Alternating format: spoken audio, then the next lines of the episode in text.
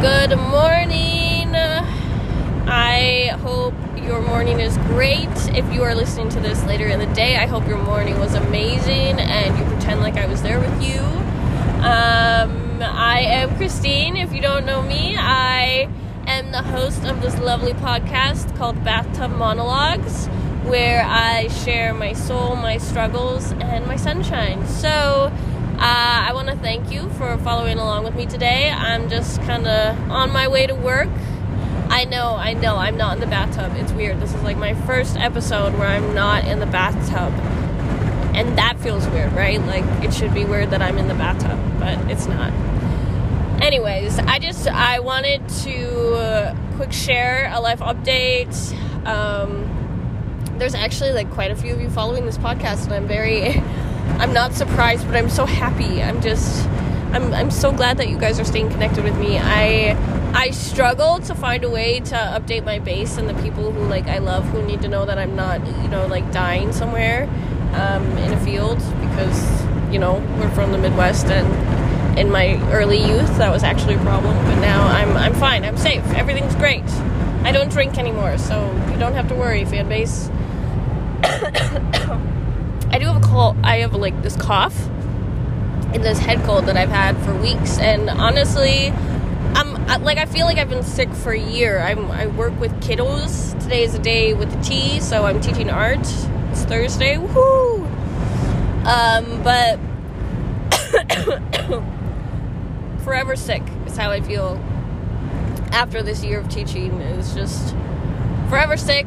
It's like I know if a kid comes up to me and they're about to show me their artwork, but they cough or sneeze, I know that I just I just got queued up for that next sickness, and I'm like, oh, what do you got? What what's coming my way now, huh? All right, would you just pass along? Give me that baton. So uh, yeah, this the past three weeks have been head colds for everybody, uh, which is far better than that uh, stomach flu bug. So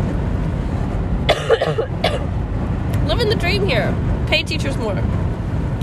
Speaking of pain and people and teachers and more, I have been finally green lighted to make ads to be paid for my podcast. Ah!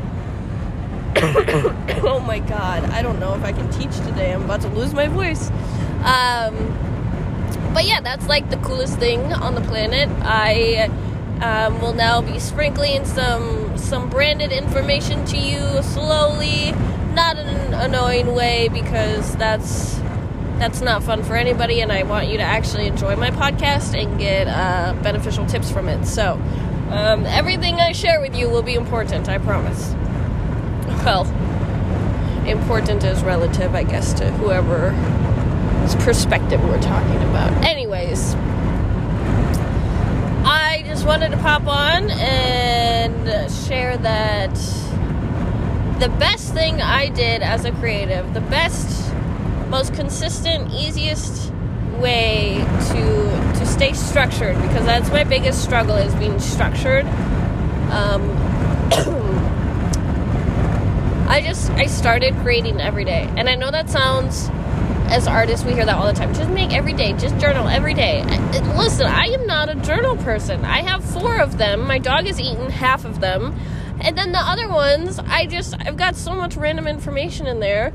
I don't even know when to use it. Like, I need, I've been watching the Home Edit a lot, you know, that organizing show on Netflix. I'm like, I need this person to come and do my computer, my files, my phone. I have 20,000, like, pictures and 2,000 videos I am never gonna go through all that. But like I need all that. I can't just delete it all because multiple businesses and and trips and memories and ADHD. So if I don't physically have a copy of it, I'm gonna forget that that ever happened. Um, but yeah, I need a home edit person for my my tech, my software stuff. So maybe that's a business idea I just created. But man, that home edit show. Okay, you want to talk about structure? Like that's another thing that's really helped me. Is just like creating a space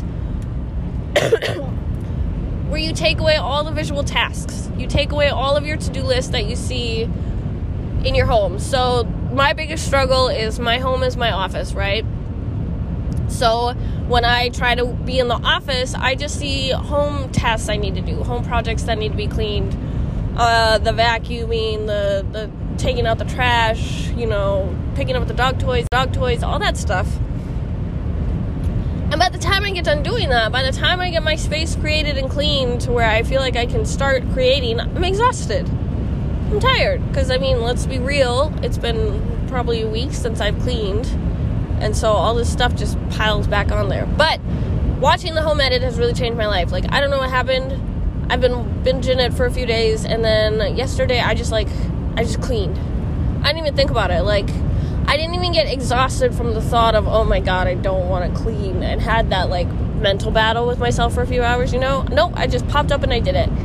And they always talk about zones, like creating a zone for each of your. Um, what is important to you. So, like for me, that's artwork and creating, and then also my business. So, I have a shipping station, and my shipping station is probably the most chaotic area of our house just because it's everything's coming and going. There's like little remnants of trash of like the shipping tabs, and then there's labels, and there's all this tape, and then I've got I've just got a whole mess. So if you are like me, you've been unorganized, you've been just like so stressed out, so stressed out about it. Like you want to call and ask somebody for help, but you're so embarrassed.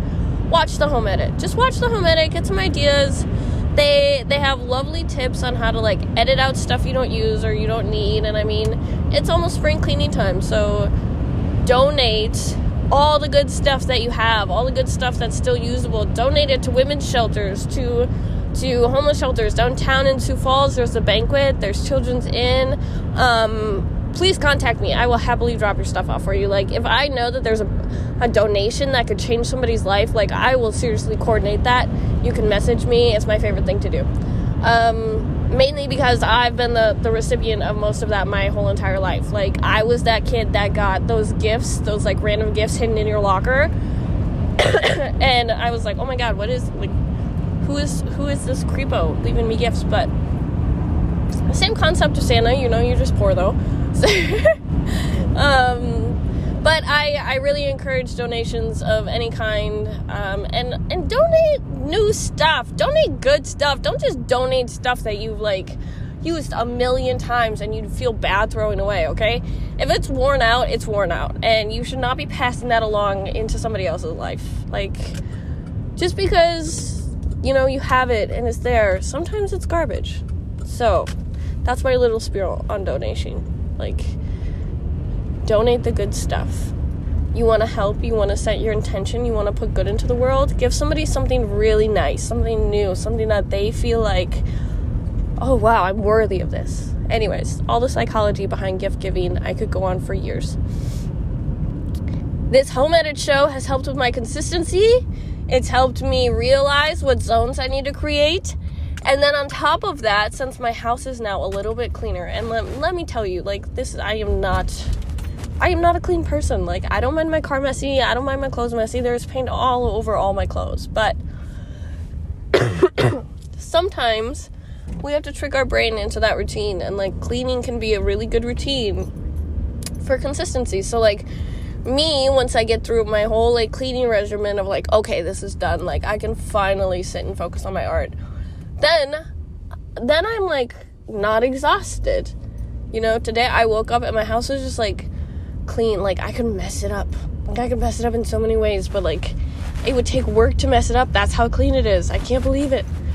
Um but yeah, I'm a big believer on get your space right, get your mind right, create the most beautiful thing you've ever done. So today I challenge you to just go and maybe organize your space. Maybe dedicate that day, this day to that, and then create tomorrow. But if you create consistently every day, 20 minutes a day, I promise you, not only will you get better, not only will you enjoy it, but you will feel oh so much more accomplished and then you'll have content for like your social medias and your instagrams and all of that stuff um, but i want to thank you for joining me on my ride i am I have five minutes to get to class. And so, uh, wish me luck. I'm about to run into a screaming room of kindergartners. And hopefully, I won't need a voice. I'm just, I'm just gonna hope for that. So I hope you have a great Thursday. Um, as always, leave me comments, questions, concerns, anything. I want to hear your feedback. Um, just keep creating, okay? You got this. I believe in you.